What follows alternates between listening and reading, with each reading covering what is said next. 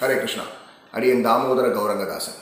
இன்றைக்கி நாம் துருவ சரித்திரத்தில் பாகம் அஞ்சு பார்க்க போகிறோம் நேற்று துருவ மகாராஜாவுடைய தம்பி உத்தமனை யக்ஷர்கள் கொலை கொலை செஞ்சதுனால ஸோ அவர்களை பழி வாங்குறதுக்காக போர் போர் புரியறதுக்காக உத்தமர் அலகாபுரிக்கு போனார். அங்கே இருக்கக்கூடிய எல்லா யக்ஷர்களையும் தன்னுடைய வில் வித்தையின் மூலமாக பலரை கொன்னார். மற்றவங்களாம் பயந்து ஓடினாங்கன்னு பார்த்தோம். அதுக்கப்புறம் அவர் தன்னுடைய அந்த தேர் ஓட்டிக்கிட்ட அலகாபுரிக்குள்ளே போ அப்படின்னு சொல்லும்பொழுது அலகாபுரிக்குள்ளே அவர் நுழையும் பொழுது வானத்திலிருந்து ஒரு தூசி கலந்த ஒரு சூறாவளி வந்தது. அதுக்கப்புறம் வானத்திலிருந்து ரத்தம் சீழ் எலும்பு சதை இந்த மாதிரியான மழை வந்து முன்னாடி வந்து விழுந்தது. அதுக்கப்புறம் பயங்கரமான ஆயுதங்கள் எல்லாம் மேலேருந்து வந்து விழுந்தது. அதுக்கப்புறம் இந்த நெருப்பை கக்கக்கூடிய பாம்பு சிங்கம் புலி மதம் பிடித்த யானை இந்த மாதிரி விசித்திரமான விலங்குகள் அந்த விலங்கு தானே அது விசித்திரமாக இருக்கக்கூடிய விலங்குகள்லாம் அவர் துருவ மகாராஜாவை அழிக்கிறதுக்காக மேலே வருது. இந்த கடல் அலை பிரளய காலத்தில் எப்படி இந்த உலகத்தையே அழிக்கிறதுக்காக அந்த கடல் அலை பெருசாக வரும் அந்த மாதிரியான ஒரு பெரிய கடல் அலை அவரை நோக்கி வந்ததுன்றதை பார்த்தோம். அப்போ என்ன பண்ணுறதுனே தெரியாமல் துருவ மகாராஜா ஸ்தம்பிச்சு போய் நின்ன நேரத்தில் முனிவர்கள்லாம் துருவ மகாராஜாவை காப்பாற்றுறதுக்காக அவங்க உருவாகி என்ன சொன்னாங்கன்னா இது வந்து ஒரு மாய வித்தை யக்ஷர்களுக்கு நிறைய மாய வித்தை தெரியும் மாயாச்சாரம் தெரியும். ஸோ அவங்க உங்களை பயமுறுத்துறதுக்காக இப்படி ஒரு விஷயத்தை உருவாக்கி வச்சுருக்காங்க. ஒருவேளை தன்னால் போர் புரிய முடியாத யாராவது வந்தால் அவங்கள பயமுறுத்துறதுக்காக இப்படி ஒரு மாயத்திரையை உருவாக்கியிருக்காங்க. அது எல்லாமே உண்மை கிடையாது. அப்படின்னு சொன்னோன்னே நீங்கள் பகவானை நேரடியாக பார்த்தவர் பகவானுடைய நாமம் தான் தன்னுடைய பக்தர்களை காக்கக்கூடியது. தைரியமா இருங்க அப்படின்னு சொல்லும் பொழுது அவர் பகவானை மனசில் நினச்சி அதுக்கு முன்னாடி நாராயண ரிஷி அவருக்கு ஒரு நாராயண வஸ்திரம் ஒன்று கொடுத்துருந்தார். அந்த நாராயண அஸ்திரத்தை எடுத்து தங்கத்தாலான அந்த நாராயண அஸ்திரத்தை தன்னுடைய வில்லில் பூட்டி அவர் அந்த மாயத்திரையை நோக்கி அதை அதை குறி வைக்கும்போது அந்த மாயத்திரை மறைந்து போச்சு. அதுக்கப்புறம் என்ன பண்ணாருன்னா அந்த நாராயண அஸ்திரத்தை அந்த அலகாபுரிக்குள்ளே இருக்கக்கூடிய யக்ஷர்கள் மேலே அடித்தார் ஸோ பல யக்ஷர்களுடைய தலை எல்லாம் துண்டு துண்டாக போச்சு. இருந்தாலும் சில யக்ஷர்கள் அவர் மேலே கோபம் கொண்டு பெரிய ஆயுதங்கள் எடுத்து தாக்க வந்தாங்க. இப்போ மறுபடியும் துருவ மகாராஜா அங்கே இருக்கக்கூடிய யக்ஷர்கள் எல்லாரும் கொன்று குவிச்சுக்கிட்டு இருக்க நேரத்தில் அங்கே யக்ஷரோடைய இவர் துருவ மகாராஜாவுடைய பாட்டனாரான மனு. மனுவுடைய வம்சம்தான் உத்தானபாதன் உத்தானபாதனுடைய மகன் தான் இவர் நம்ம துருவ மகாராஜா. ஸோ மனு துருவ மகாராஜோட தாத்தாவான மனு அங்கே தோன்றி துருவா நீ பண்ணுறது ரொம்ப தப்பு. நீ ஒன்று நல்லா புரிஞ்சுக்கோ. உன்னுடைய தம்பி மேலே உனக்கு பாசம் இருக்குது அதை நான் ஒத்துக்கிறேன். ஆனால் உன் தம்பியை கொண்டது ஒரு யக்ஷன் அந்த யக்ஷனை மா அவன் மேலே இருக்க கோவத்தில் இருக்கக்கூடிய நிரபராத யக்ஷர்கள் எல்லாரையும் கொண்டுகிட்டு இருக்க. இந்த யக்ஷர்கள் சாதாரணமானவங்க கிடையாதுப்பா அவங்க சிவனடியார்கள். அவங்க வந்து குபேரனுடைய சந்ததி. இதனால் சிவனுக்கு மேலே கோபம் வரும். முக்கியமாக குபேரனுக்கு மேலே பயங்கரமான கோபம் வரும். நீ அவங்க கோபத்துக்குள்ளே ஆளாகாத.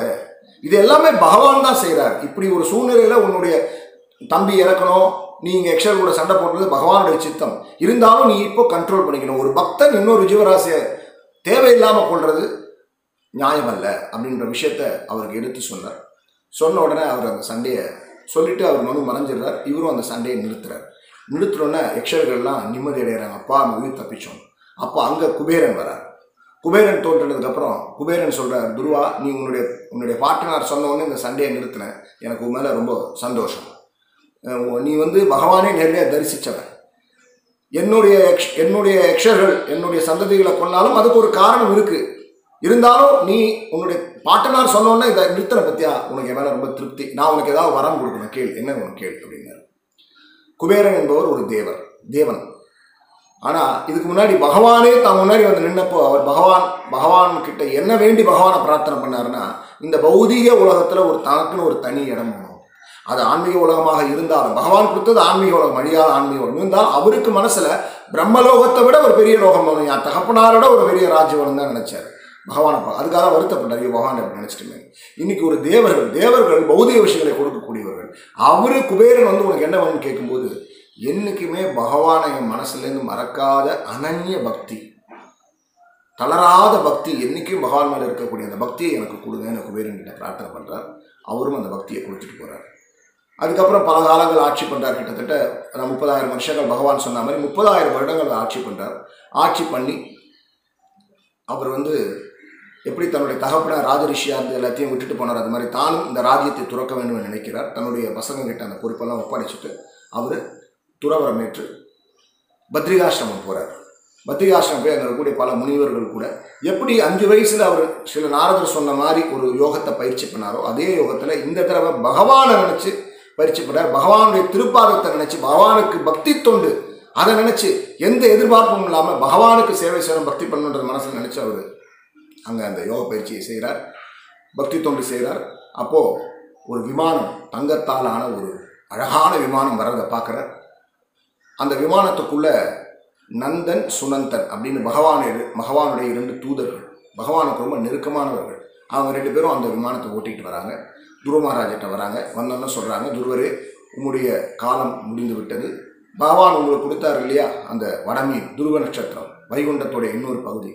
ஸோ நீங்கள் வைகுண்டத்துக்கு போகக்கூடிய நாள் வந்துருச்சு. பகவானை பகவான் உங்களை கூட்டிகிட்டு வர சொல்லிட்டார் அப்படின்னு சொல்லி அவரை வந்து அந்த தேரில் அந்த விமானத்தில் ஏற சொல்கிறாங்க ஸோ அவர் என்ன பண்ணுறாருன்னா அங்கே இருக்கக்கூடிய ரிஷிகளுக்கெல்லாம் நமஸ்காரம் பண்ணி அவங்களுக்கு மரியாதை செலுத்திட்டு அந்த விமானத்தை மூணு தடவை சுற்றி அந்த நந்த சுனந்தன் அவங்களுக்கும் நம்ம வணக்கங்களை சொல்லிட்டு ஏறும் பொழுது காலம் மரணம். ஏன்னா அவர் இந்த உடம்பை விட்டுட்டு போயாங்களா? அந்த அந்த விமானத்தை சுற்றும் போதே இவர் உடம்பு பொன்னிற மேனியாக ஆயிடுச்சாங்க கிட்டத்தட்ட சொரூபம் வந்துருச்சு அவருக்கு. ஸோ இப்போ அந்த காலம் வருது மரணம். ஏன்னா அந்த மரணத்தை பார்த்தா யாராக இருந்தாலும் பயப்படுவாங்க. ஆனால் இவர் பயப்படலை. ஏன்னா இவர் பகவானுடைய வைகுண்ட லோகத்துக்கு போகிறனால பகவானை உணர்ந்துட்டனால அவருக்கு பயம் இல்லை. அதனால் பக்தர்களுக்கு என்றைக்குமே மரணத்திற்காக பயமே இருக்காது. பகவான் அதுக்கு முன்னாடி சொன்ன மாதிரி இன்றைக்கி பகவானுடைய தியானம் இருக்கும். ஸோ அந்த காலம் வரும்போது அந்த காலோட தலையில் காலை வச்சு இவர் அந்த ரதத்துக்குள்ளே ஏறுறாரு. ரதத்துக்குள்ளே ஏறணும்னா ரதம் புறப்பட ஆரம்பிச்சோன்னு தன்னுடைய தாயார் இல்லையே நினைக்கிறாரு. அவர் வேறு யாரை பற்றியும் யோசிக்கல. தன்னுடைய தாயார் சுனித்தியை பற்றி யோசிக்கிறார். ஏன்னா அந்த தாயார் சுனித்தி தான் தன்னுடைய குழந்தைக்கு நீ முழுமுதற் கடவுள் நாராயணர் வழிபடு உனக்கு தேவையானது கிடைக்கும்னு சொன்ன ஒரு குரு ஒரு சிக்ஷா குருன்னு சொல்லலாம். ஒரு ஒரு சரியான பாதையில் தன்னுடைய குழந்தைய வழிநடத்திய அந்த குரு.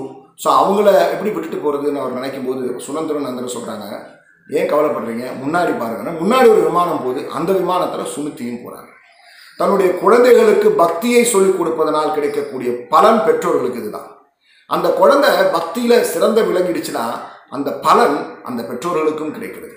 எப்படி பக்த பிரகலாதனுடைய பக்தி இரண்யகசிப்புக்கு கிடைச்சதோ இருபத்தி ஒரு தலைமுறைக்கு முக்தியை தரேன்னு பகவான் சொன்னாரோ அந்த மாதிரி ஒரு குடும்பத்தில் ஒரு பக்தர் பிறந்துட்டானா அந்த குடும்பத்தை சார்ந்தவர் அனைவர்களுக்கும் பக்தியும் கிடைக்கிறது முக்தியும் கிடைக்கிறது. ஸோ குழந்தைகளுக்கு இந்த துருவ சரித்திரம் பிரகலாத சரித்திரம் இதெல்லாம் சொல்லி சின்ன வயசுலேருந்தே அவங்களுக்கு பக்தியை கொடுக்க வேண்டியது பெற்றோர்களுடைய கடமை. அப்படி செய்தால் துருவனைப் போல பக்த பிரகலாதனைப் போல நல்ல கதியை அந்த பெற்றோர்கள் அடைந்தது போல நாமும் அடையலாம். துருவ சரித்திரத்தை யார் கேட்குறாங்களோ ஸ்ரத்தையோட பக்தியோட அவங்களுக்கு இந்த பௌதிக உலகம் எந்த விதமான பிரச்சனையும் கொடுக்காது. அவங்க பகவானுடைய வாசஸ்தலத்துக்கு போவாங்க. பகவான் மேலே பக்தி வருவாங்கன்னு பக்தி ஏற்படும் பாகவதம் சொல்லுது. அதை நாம் கேட்டிருக்கோம். ஸ்ரத்தையோட பக்தியோட. நம் குழந்தையும் துருவனை போன்று ஒரு நல்ல குழந்தையாக வளர்க்க முயற்சி செய்வோம். ஹரே கிருஷ்ணா. அடியின் தாமோதர கௌரவதாசன்